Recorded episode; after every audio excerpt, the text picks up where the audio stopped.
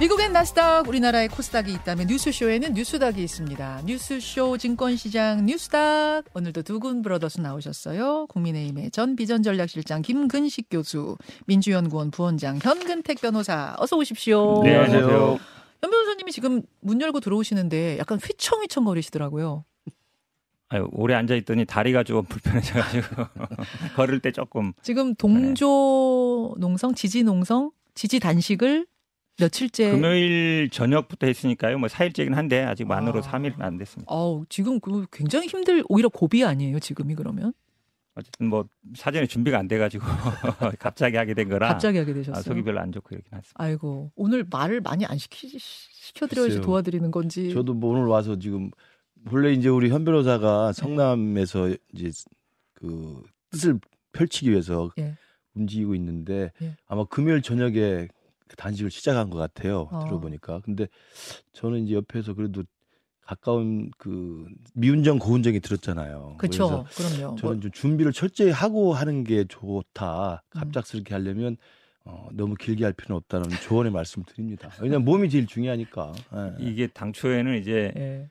뭐 릴레이 동조 단식 뭐 이렇게 계획됐는데 그러니까. 이 릴레이가 안 되고 있어서 한 사람이 쭉 하는 게 됐어. 약간 그런 모양새가 되고 있습니다. 어쨌든 네. 단식도 원래 뭐 저의 의지도 좀 있지만 이제 주변의 권유도 있고 아무튼 뭐 분위기 또 성남이라는 지역의 특수성도 있고 음. 어, 좀 그런 것 같습니다. 그러니까 찾아오신 분도 꽤 있고 어. 어, 또 이게 분위기가 조금 바뀐 게 느끼는 게 제가 그 자리에서 이제 그 후쿠시마 반대 서명도 한 열 번 정도 했었거든요. 예, 그때는 예. 막 와서 반대하는 분뭐 시비 거는 분이 많았는데. 예, 네. 예. 음.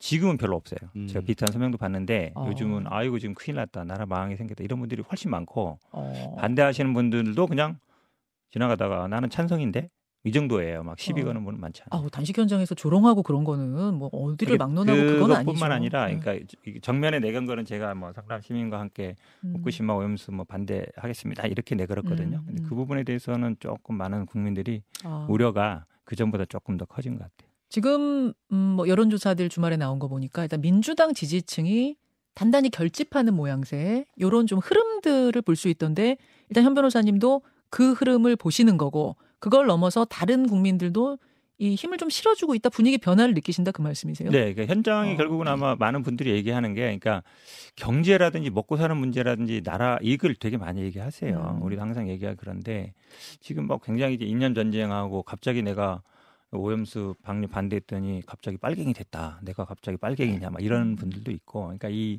결국 이념 논쟁으로 가고. 그다음에 경제 문제 굉장히 어렵잖아요. 음. 세- 세- 뭐 물가는 되게 오르고 물가 얘기도 되게 많이 하세요. 알겠습니다.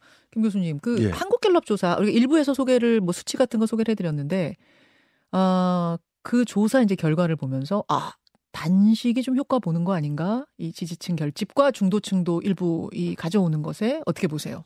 그러니까 단식을 하면 당연히 이제 그 극한 상황이 되기 때문에 고정 지지층은 이제 결집이 확실하게 되죠. 음, 그리고 이제 그게 사실은 이제 민주당 내에 뭐 친명 비명 간의 갈등을 자신 외부적으로 봉합하는 효과가 분명히 있었을 음. 거니까 지지층도 저는 그런 거라고 생각하고 이제 현근택 변호사도 지금 성남 모란시장에서 이제 단식을 하고 있는데 어 저는 당연히 단식하고 있는 그 사람의 앞에 서서 뭐 정치적 반대 목소리를 내는 것도 사실 A가 아니잖아요. 물론이죠. 그러면서 이제 그 현근택 변호사도 그런 변화를 좀 느낄 텐데 저는 개인적으로는 단식이라는 극한적인 방법을 쓰는 것이 지지층 결집엔 도움이 되겠지만 음, 중도층이 쏠리는 것까지를 그렇게 좀 정확히 그렇게 해석하는 건 조금 과- 과장된 해석이고요. 아, 지금 후쿠시마 관련해서 현 변호사가 이제 단식을 하니까 그 지나가는 사람이 예전처럼 반대를 안 한다고 그러는데 그건 음. 단식하는 사람에 대한 A 차원을 해석할 수 있는 거고 예의다. 또 다른 그 기사나 언론에 난 거나 또 여론조사를 보면 후쿠시마 반대를 지금 민주당이 주도적으로 매주 토요일 날 하지만 음, 그 모이는 사람들 숫자나 또는 결집하는 능력이나 목소리가 국민들한테 좀 멀어진 게 아니냐. 음. 이미 이제 수산물 이 문제에 대해서는 좀 정리가 돼가고 있는 게 아니냐. 또 이런 식의 분석도 있거든요. 네. 자, 이야기가 나온 김에 그럼 요 얘기 조금만 더 하고 갈게요. 이낙연 전 대표가 주말에 어제군요, 어제. 어제 그 단식 현장, 단식 천막을 천막을 방문했습니다. 지금 사진 보여드리고 있어요. 이 장면은 뭐 그냥 당 대표가 단식을 하니 도의상 의례적으로 간 것이냐 아니면 정말 비명계의 변화, 당의 결 뭐- 뭐라고 결속 화합의 상징이냐 이걸 어떻게 봐야 될 것이냐 김 교수님은 어떻게 보세요 저 장면? 저거 당연히 충분히 예상되는 사진이죠. 그러니까 이재명 대표의 단식을 제가 폄훼할 생각은 없습니다만 저런 걸 충분히 정치적으로 그 의도를 했을 가능성이 분명히 있고요. 아까 말씀드린 것처럼 뭐 당연히 민주당의 원로부터 찾아가서 지지하고 격려하고 또 비명계 의원들도 가서 격려 방문하고 당연히 이낙연 전 대표도 뭐 당연히 격려 방문할 수밖에 없는 거죠. 할 수밖에 없는 그렇죠. 없어서 할 수밖에 없어서 간 것이다. 아, 그러면 아니 그러면 어디 상을 당하고 예, 부친상 모친상을 당했는데 예. 예전부터 알던 사이인데 좀 갈등이 있고 껄끄럽다 하더라도 상에 안 갑니까? 가는 거죠. 비명계의 변화의 모습이라고 보는 건 좀 과하다. 그건 아니라고 아 봅니다. 그건 아니라고 예. 보세요. 현 변호사님은 어떠세요 저 장면? 비명계의 변화라기보다는 그래도 당내 결속은 맞는 것 같습니다. 왜 그러냐면 뭐 서른 의원이나 홍영표 의원이나 음. 전해철 의원, 그러니까 전해철 의원 찾아갔을 때 굉장히 이제 당내에서 많이 이슈가 됐어요. 초반에 가셨어요 그분이. 그렇죠. 전해철 의원과 우리 이재명 대표님은 또 특수한 관계잖아요. 예전에 경쟁했었던. 그렇죠. 어, 그런데 딱 거기 제일 먼저 가졌어요. 네. 그런 게 어찌 보면 약간 상징성이 있는 장면이다 이렇게 보이는 것 같습니다. 비명계의 변화도 있다고 보세요? 아니면은 뭐 그러니까 조금 아마 이제 처음에는 단식 시작할 때 뭐 왜 단식하냐, 뭐 단식하는 이유가 뭐냐, 단식할 필요가 없다, 빨리 끝내라. 우리 여기 음. 자주 나오시는 또 모 의원님은 뭐 빨리 중단해라 막 이러셨잖아요. 근데 음. 그런 얘기 하시는 분들이 뭐 일단 별로 없는 것 같고, 음흠. 어, 그 다음에 지금 이렇게 찾아가는 거는 뭐그 예전에는 우리가 뭐 단식이라는 게 꼭 어떤 정치 화법은 아니지만 당내는 당에 찾아가고 예. 뭐 여당이라든지 대통령실이라든지 예전에도 민주 야당에서 그러니까 국내임이 야당일 때 단식을 하면 원내대표가 하면 원내대표가 찾아가고 당 대표가 하면 당 대표나 원- 찾아가고 이렇게 했었거든요. 음. 근데 그게 어찌 보면 이제 뭐 이렇게 정치 도의상 이런 거였는데 지금은 이제 그게 또 안 되고 있잖아요. 좀 음. 안타깝긴 한데 그래도 어쨌든 당내에서는 뭐 좋은 모습 보이고 있다고 보고 있습니다. 짧게 질문하고 할게요. 이 상황에서 구속영장이 이번 주에 만약 청구가 되면 지금 많이들 예상하듯이 이번 주 청구가 되면 체포동의안을 다음 주에 표결하게 될 텐데 이때 가결표를 27명 던지면 되는 건가요? 그렇죠. 그렇죠? 27명 정도가 던져서 진짜 가결시킬 것이냐. 영장실질심사를 받도록 당대표가 받도록 할 것이냐 아니냐. 이 부분 어떻게 예측하세요, 김 교수님? 저는 이제 그 상황이 오- 오면 그게 바로 이제 이재명 대표의 단식의 진정성이 확인되는 순간이라고 봅니다. 무슨 말씀이십니까? 왜냐하면 그때 왔을 때도 이재명 대표가 누차 국민들에게 약속했듯이 그리고 민주당이 의원총회를 거쳐서 당론으로 확정했듯이 불체포 특권을 내려놓겠다는 대국민 약속을 수차례 했잖아요. 예. 또 이- 이재명 대표가 검찰 출두할 때도 그 약속을 또 확인했었고 예. 그래서 이번에 만약에 체포동의안이 국회로 가면 그러면 이재명 대표나 민주당 지도부가 나서서 공개적으로 우리는 불체포 특권을 포기한다는 약속을 이행하겠습니다. 라고 이야기를 해줘야 됩니다. 우리 이재명 대표도 저를 제가 구속영장 실질심사에 음. 법정에 또 당당하게 가서 기각시키고 오겠습니다. 저는 떳떳합니다. 그러니까 가결시켜 주십시오. 라고 공개적으로 말씀을 하는 것이 지금 근데 단식이란 변수가 생겼거든요. 그러니까 몸져 눕는 그 진정성을 상관없이 저는 그 이야기를 아, 해야 된다고 봐요. 상관없이. 예, 그러니까 근데 거기에 대해서 내가 지금 단식하니까 그럼 부결시켜 주세요. 이건 아니죠. 음. 제가 볼 때는 그래서 이제 일부 단식에 대해서 정치적으로 오해를 하거나 폄하하는 게 바로 그런 타이밍이에요. 음. 왜 하필 이때 해가지고 만약에 체포동의안이 국회로 갔을 때 아, 어떻게 당대표가 단식하고 있는데 우리가 네. 가결표를 던지느냐. 이런 식의 동정동과 이런 식의 어떤 네. 심리적 압박을 하는 게 아니냐라는 의심이 있기 때문에 이재명 대표와 당 지도부가 나서서 가결시켜 달라고 저는 공개적으로 요구해야 된다고 봅니다. 안 그러면 오히려 역풍 불 거라고 보세요. 진정성이 의심을 받죠. 의심받을 것이다. 단식이라는 특수성이 있어도 그렇죠. 그래서 음. 왜냐하면 거기서 부결이 돼버리면 이제 더 이상 검찰이 구속영장을 칠 수가 없거든요. 네. 칠 사건도 없고. 그럼 불구속 기소된 상태에서 재판이 진행이 되고 내년 총선까지는 이재명 대표 처지로 가는 거예요. 자, 현 변호사님은 어떻게 내다보십니까?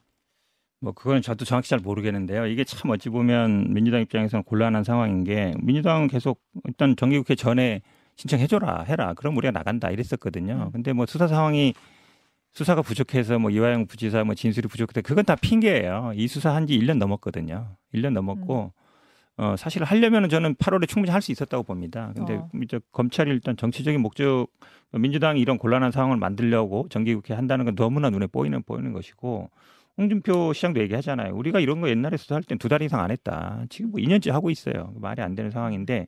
근데 저는 아마 뭐 이재명 대표가 스스로 포기하겠다고 했고, 그 다음에 이게 스스로 그럼 포기하겠다고 한 상황에서. 불체포 특권. 어, 그렇죠. 볼체포특권 포기한 상황에 하겠다고 한 상황에서 어 물론 뭐 의원들이 이게 뭐 본인들이 스스로 판단하는 거기 때문에 네. 뭐 당론을 정할 그럴 것 같지는 않고요. 아. 아. 마 좀 근데 변수는 될 수 있다 단식이 대로 그렇게 보고 있습니다. 단식이 네. 변수는 될수 있다고 보시는 거고 그럴 경우 역풍에 대해서 김근식 교수가 염려하셨는데 뭐 그럴 수는 있겠죠. 근데 이게 수사가 지금 검찰 수사가 정당하냐 네. 이 부분이 저는 가장 크다고 봐요. 그러니까 영장 청구에 나가냐 안 나가도 물론 네. 있지만 지금 뭐 지금 선거 끝난 지 1년 반 넘었고요. 음. 지금 2년째 계속 수사하고 있는데 지금 대장동 수사도 지금 대장동이 아니라 지금 쌍방울 수도 2년째 하고 있어요. 당, 음. 원래는 이제 변호사비로 시작한 거죠.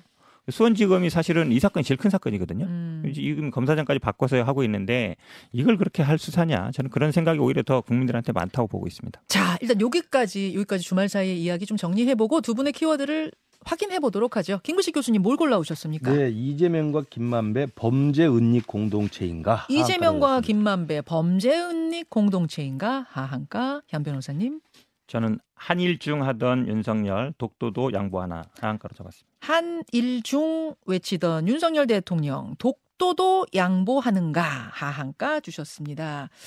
김 교수님 키워드 어, 이재명 대표와 김만배 씨 범죄 은닉 공동체 이건 어떤 얘기인가요? 뭐 지난주에 가장 이제 핫한 뉴스가 바로 이제 김만배 씨가 신앙님 전 언론노조위원장과 이제 허위 가짜 인터뷰를 했고 그것이 대선 3일 전에 뉴스타파를 통해서 녹취 파일이 공개됐던 것이 이제 허위 있던 게 드러났지 않습니까? 네. 그것이 대선의 결과에 영향을 미치려는 아주 노골적인 정치적 개입이었다라는 게 이제 우리 국민의힘의 시각이고 검찰도 그렇게 수사를 하고 있어요. 근데 생각해 보면 김만배가 왜 2021년 9월 달 대장동 게이트가 터지자마자 이런 일을 했을까? 음. 그리고 거기에 왜 신앙님이라는 사람을 끼워 넣어서 그리고 이게 1억 6,500만 원이라는 책값이 오고 갔을까라는 게 이제 저는 그 수사의 초점이라고 보는데 김만배 씨는 당연히 대장동 게이트를 위해서 그 다음에 여러 가지 나온 정황상 보면 남욱에게 이재명이 그분이라고 말하면 안 된다. 음. 우리가 이재명이 살아야 우리도 산다. 그리고 이재명이 대통령이 되면 우리가 나갈 수 있다.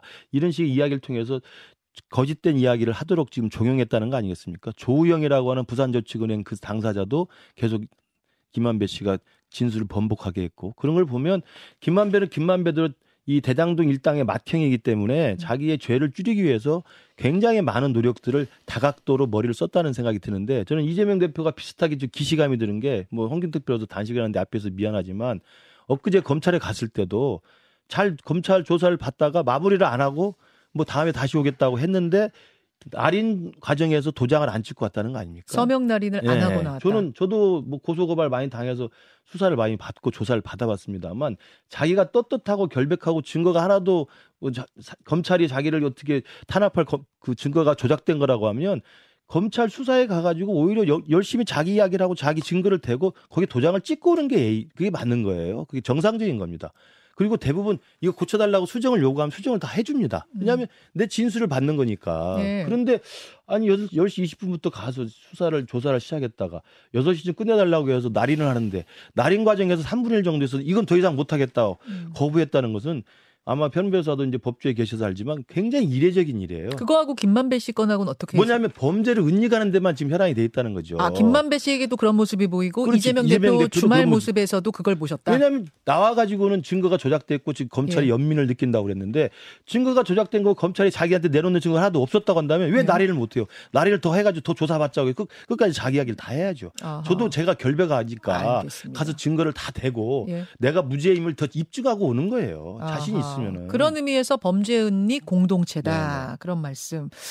그 잠깐만 정리하고 할게요. 그 국민의힘은 김만배 씨가 그 녹취록에서 말한 내용 자체도 거짓이고 김만배 신앙님 둘이 그걸 짰고 뉴스타파까지 공모해서 대선 3일 전에 의도적으로 퍼뜨렸다.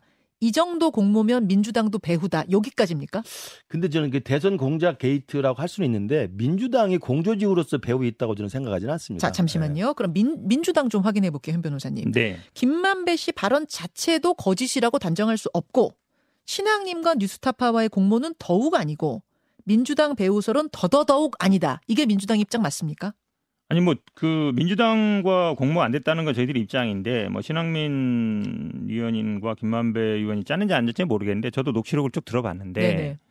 김만배 씨는 녹취하는 걸 몰랐던 것 같아요. 왜 그러냐면 막 중간에 전화 받는 게 많아요. 음, 보통 상대방이 녹화하고 서로 짜기로 했으면 전화 오면 아 끊고 다음에 전화할게 이러거든요. 근데 그 전화에서 본인 얘기 할 얘기 다 해요. 상대방도 가만히 그걸 기다리고 있고. 그러면 제가 보기에 짰을 것 같지는 않고 이 핵심이 그뭐 어쨌든 조우영이라는 분이 당시에 박영수 김만배 소개로 박영수 변호인을 선임해서 대출 천억 이상 해주고 10억 이상 받았잖아요. 근데 그 당시 처벌이 안 됐거든요. 음. 근데 그 당시에 지금 뭐 논란이 삼는 게 아, 커피를 누가 타줬냐 그렇게 중요하지 않아요. 지금 본인도 커피를 그냥 직원이 타줘서 안 마시고 왔다는 거니까. 그리고 검찰청 가면 조사 받을 때 커피 한 잔씩 타줍니다. 그게 뭐 예의상 그러는 거니까 어. 그 중요한 일은 아닌데 핵심 뭐냐면 어쨌든 그 당시에 처벌이 안 됐고 박영수 변호인 선임해서 네. 윤석열 당시 어쨌든 수사 책임자였고 네. 근데 어쨌든 3, 4년 후에는 동일한 범죄에 대해서 처벌을 받았단 말이죠. 음. 그게 핵심이라는 것이고 그래서 김만배 씨는 굳이 신앙님 씨를 막 불러다가 거짓을 퍼뜨리고자 작정할 이유가 없다 그렇게 보시는 거예요. 뭐 저는 그렇게 생각합니다. 근데 이제 왜냐면 이게 김만배 씨가 원래 좀 돈을 잘 쓰는 분이에요. 예.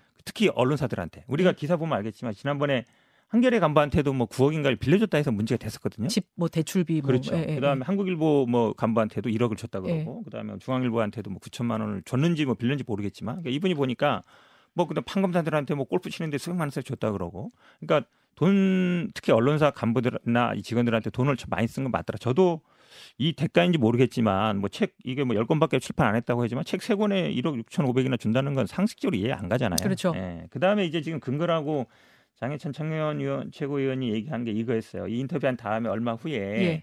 민주당에서 공직선거법 개정안을 냈다. 예. 그게 뭐냐면 에, 오, 그러니까 한선을 5천만 원 이상이라고 돼 있는데 그걸 이하로 해서 당선 무효가 안 되게끔 했다. 이 인터뷰 후에 한 거 보니까 이 인터뷰가 혹시 가짜로 들통나더라도 아, 당선 무효가 안 되려고 하는 거 아니냐 이렇게 음. 인터뷰 하셨던데 예, 예. 이거 팩트가 틀린 게 뭐냐면 우리 그 이기민 의원이라고 있어요 안성에 이분이 고속도로하고 고속화도로를 약간 혼동해가지고 선거 공보원에 낸 게 있어요. 네. 근데 그게 어, 당선 무효를 어, 그 직전에 받았어요.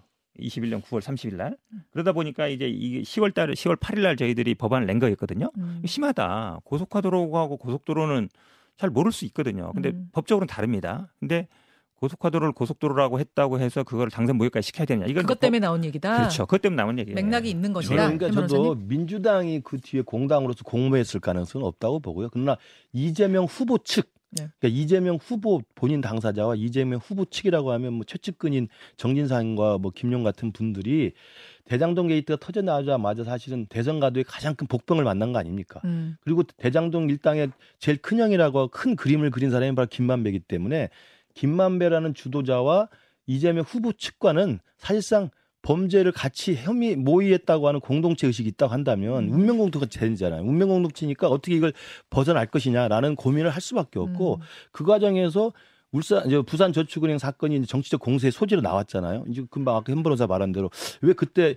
조우영을 봐줬느냐. 근데 음. 그때 제가 계속 말씀드리지만 윤석열 후보 측의 주장은 당시 주인 검사를 수사했던 것은 부산 저축은행의 회장, 부회장 등 일가 인척들의 횡령, 그다음에 배임, 그다음에 뇌물죄예요. 음. 그런 것들을 처벌하기 위한 것이었지 거기 격까지 해서 막 나간 누구 대출 잘못해 준 것에 대해서는 사실은 태아를 보고 그 태아가 나중에 임신해서 나와가지고 출생해서 범죄자가 될 것이라는 걸 미리 알 수는 없는 거 아닙니까? 그 부분에 대한 건데 이걸 이제 의심의 소지로 삼은 거죠. 그렇게 한 상태에서 김만배가 신앙님하고 만나가지고 계속 이 울산 부산저축은행을 계속 공, 공격을 크게 하는 겁니다. 예. 크게 하면서 거기 이제 커피를 타준 게 나오는 거잖아요. 예, 그러니까 커피 타준 이야기가 나오자마자 이재명 후보가 TV 토론에서 그걸 따지지 않습니까? 음. 왜 커피 타줬냐고. 음. 그래서 커피 게이트라고 또 계속 이야기를 하는 거예요 민주당 쪽에서. 그러니까 제가 볼 때는 김만배의 이해관계와 이재명 후보 측의 이해관계는 맞아떨어진다. 그러면서 이 부분이 가짜 뉴스까지 생산해서라도 이 물타기를 해야 되겠다. 그래서 대장동 게이트가 오히려 윤석열 게이트다고 이렇게 옮겨타기 하는데 그래서 결정 역할을 한 거죠. 김만배가 거짓을 작정하고 퍼뜨릴 이유가 된다 지금 그 말씀이시고 이재명 후보 측과 같은 이해관계가 있다는 거죠. 자, 거짓을 작정하고 퍼뜨릴 이유가 없다는 측과 이제 있다는 측 이거 이것이 전 쟁점이 다르다는 얘기예요. 그러니까 예. 그 당시에는 처벌 안 받았고 나중에 처벌 받다는 건 팩트인 것 같고. 그렇지. 사실 논란은 뭐냐면 자, 시간이 지금 4분밖에 안 아, 남았다는 걸 그래요? 좀 감안하고 네네. 이 이야기는 결국 검찰이 조사를 하기로 했으니까 조금 더 지켜보기로 하고 양쪽의 의견은 충분히 확인했습니다. 현 변호사님의 키워드로 넘어가야 될 것 같아요. 부지런히 가겠습니다. 어, 현 변호사님은 뭘 골라오셨느냐? 그 어, 아까 뭐 골라오셨? 독도 이야기 독도, 골라오셨는데 예, 예. 일본이 뭘 어떻게 했다는 겁니까? 그러니까 일본이 어쨌든 지금 초미의 관심사가 지금 어쨌든 후쿠시마 문제는 이제 일본 입장에서 해결한 것이고 그 다음에는 수산물 수입일 수출일 거고 그 다음에 이제 독도 문제일 건데 근데 이번에 아마 이제 이제 예산이라는 게 아마 이제 정부의 어떤 방침을 보여주는 거거든요. 음. 근데 이번 논란이 많이 되고 있지만 R&D 예산 대폭 삭감하고 뭐 세금만금 예산 삭감하면서 논란이 되고 있지만 이제 우리가 독도 홍 그 동북아 역사 재단이라고 있습니다. 여기서 이제 독도 수호 예산을 저희들이 이제 계속 하고 있는데 한 25%를 삭감했다는 거예요. 음. 근데 일본 입- 일본 입장에서는 오히려 이이 주변국하고 영토 분쟁을 하는 데들 많거든요. 여기에서 우리 예산을 많이 투입하고 있습니다. 우리는 작년에 그 독도 수 예산이 5억 1천만 원 정도밖에 안 되는데 그걸 음. 3억 8천 정도로 깎았어요. 근데 예. 일본은 지금 영토 분쟁에 관련돼 있어서 27억 정도를 투입받고 있다는 겁니다. 그다음에 교과서는 당연히 계속 논란이 됐었고요. 근데 이런 걸 보면 윤석열 정부의 기본적인 방침이라든지 일본에 대한 대하는 것 자체가 예를 들어서 뭐 어, 수익 금지라든지 아니면 독도에서는 제가 보기에 늘리는 게 맞거든요. 네. 어, 맞는데 그렇게 안 가고 있다. 반대로 가고 있다. 그거는 일본에 대한 기본적으로 저자세 이걸 받고 있는 게 아니냐 이렇게 보고 있습니다. 현 변호사님이 이제 금일부터 단식을 시작하셔서 네. 아마 이제 기력이 조금 떨어지셔가지고 주제를 좀 잘못 잡아오신 것 같은데요. 어허. 한일중으로 이제 바꿔 불렀다는 것은 이제 그동안 우리가 통상적으로 언론이나 우리 전문가들이 한중일로 많이 썼잖아요. 한중일. 한중일, 어, 한중일 그랬죠. 근데 나라의 크기나 뭐 이제 그런 걸로 했던 것 같은데 한일중으로 바꿔 부른 건 최근에 이제 캠프 데이비드 회담 이후에 한미일 삼자 협력이 중요하다는 우리 대한민국의 국가 이익 차원에서 이제 그렇게 순서를 좀 바꾸겠다는 의지를 보여준 것이지. 이거 꼭 이렇게 이제 해야 되는 거예요? 아닙니다, 아닙니다. 아, 이건 자유예요. 그럼요, 자유죠. 대통령이 그런 의미를 부여해서 한번 쓴 거고요. 음. 제가 볼 때는 여전히 뭐 한중일이면 한중일 쓸 수도 있고 한일중 쓸 수도 있다고 생각합니다. 여기에 독도 예산이 줄었다고 그래서 독도를 양보한다고 이야기하면 제가 볼 때 어, 그야말로 경강부의 침소봉대라고 보고요. 왜냐하면 지금 예산은 전반적으로 다 긴축 예산입니다. 내년도 우리 정부 예산을 보면 문재인 정부 때 정말 그 퍼주기로 다 헬리콥터 머니식으로 뿌려졌던 것을 줄일 수밖에 없는 상황이기 때문에 전체 국가 예산이 다 조금씩 줄었어요. 심지어 제가 송파구지만 송파병입니다만 송파구 지자체산도 많이 줄였습니다. 왜냐하면 재산세 수입이 안 들어와요. 세수가 많이 줄었기 때문에 네. 일단 내년 예산 자체는 전체가 다 긴축이고 문재인 정부 때 5년 동안 너무 복지 예산이 방만하게 사용 돼 가지고 이 재정 적자 폭이 커져 가지고 이걸 줄일 음. 수밖에 없는 것이어서 독도 관련된데 20억에서 뭐 5억으로 줄었다는 이유로 독도를 일본에 양보한다고 이야기하는 건 우리 현 변호사님 뭐 단식하는 중에 미안합니다만 음. 조금 기력을 회복하시길 바랍니다. 제가 네. 보기에는 의지의 표명인데요. 사실은 SOC 세산은 늘렸어요. 그러니까 윤석열 대통령이 예전에는 계속 아, 선거용 선심 예산 안 한다. 근데 누가 봐도 내년에 총선이 있고 그러니까 SOC 예산도 그럼 만약에 줄었으면 말이 되는데 네. 지금 R&D 예산이라든지 눈에 딱 보이거든요. R&D 예산은 뭐 카르텔이라고 보는 거고 새만금 예산 줄인 78% 줄였거든요. 그거는 이제 뭐 잼버리에 대한 책임을 묻겠다는 건데 그럼 왜 SOC 예산을 왜 늘리겠어요? 말이 안 되는 거죠. 모순적이죠. 지금 SOC 뭐- 예산은 이게 국가 계획 사업으로 진전이 쭉 진행되는 과정이 있는 것 때문에 중간에 그걸 줄일 수가 없어요. 이미 확정해 가지고 배당은 할, 그 배- 스케줄이 나와 있는 거기 아니, 때문에 그거는- 새로 시작하는 건 안 하죠. 쭉 하긴 하죠. 쭉 새로 하긴 시작하는 건 얼마나 아니지만 진행 중인 문제는 문제가. 있는 거죠. 그러니까. 뭐 그러니까 정권에 유리한 것은 늘려주고 아닌 것들은 깎지 않았냐 지금 그현 변호사님 주장 그것인 것 같은데 지금 질문 중에 자유총연맹 예산은 늘리지 않았냐라는 질문이 있는데 김 교수님 맞습니까? 그 제가 확인을 못 해봤습니다. 그리고 아마 자유청렴의 문제가 되는 게그두 가지입니다. 하나는 이 정치 활동 부분을 풀어줬다는 정관 부분하고 예산 늘린 부분. 그거는 맞습니다. 네. 자, 아마 이런 부분들 때문에 현 변호사님이 이 뭐 독도 양보하냐 이렇게 보- 골라오신 것 같고 김근식 교수님은 너무 지나친 비약이다. 독도를 양보할 리가 있습니까? 그리고 독도를 양보한다는 것은 우리 현 변호사도 이걸 가져왔지만 이게 말이 안 되는 이야기. 우리 대한민국에서 독도를 양보할 우리 정치인과 대통령과 국민이 어디 있습니까? 단 한 명도 없을 거라고 믿으십시오. 알겠습니다. 여기까지 두 분의 키워드 짚어봤습니다. 김근식 교수, 현근태 변호사 오늘 고맙습니다. 네. 그렇습니다. 김현정의 뉴스쇼는 시청자 여러분의 참여를 기다립니다. 구독과 좋아요, 댓글 잊지 않으셨죠? 알림 설정을 해두시면 평일 아침 7시 20분 실시간 라이브도 참여하실 수 있습니다.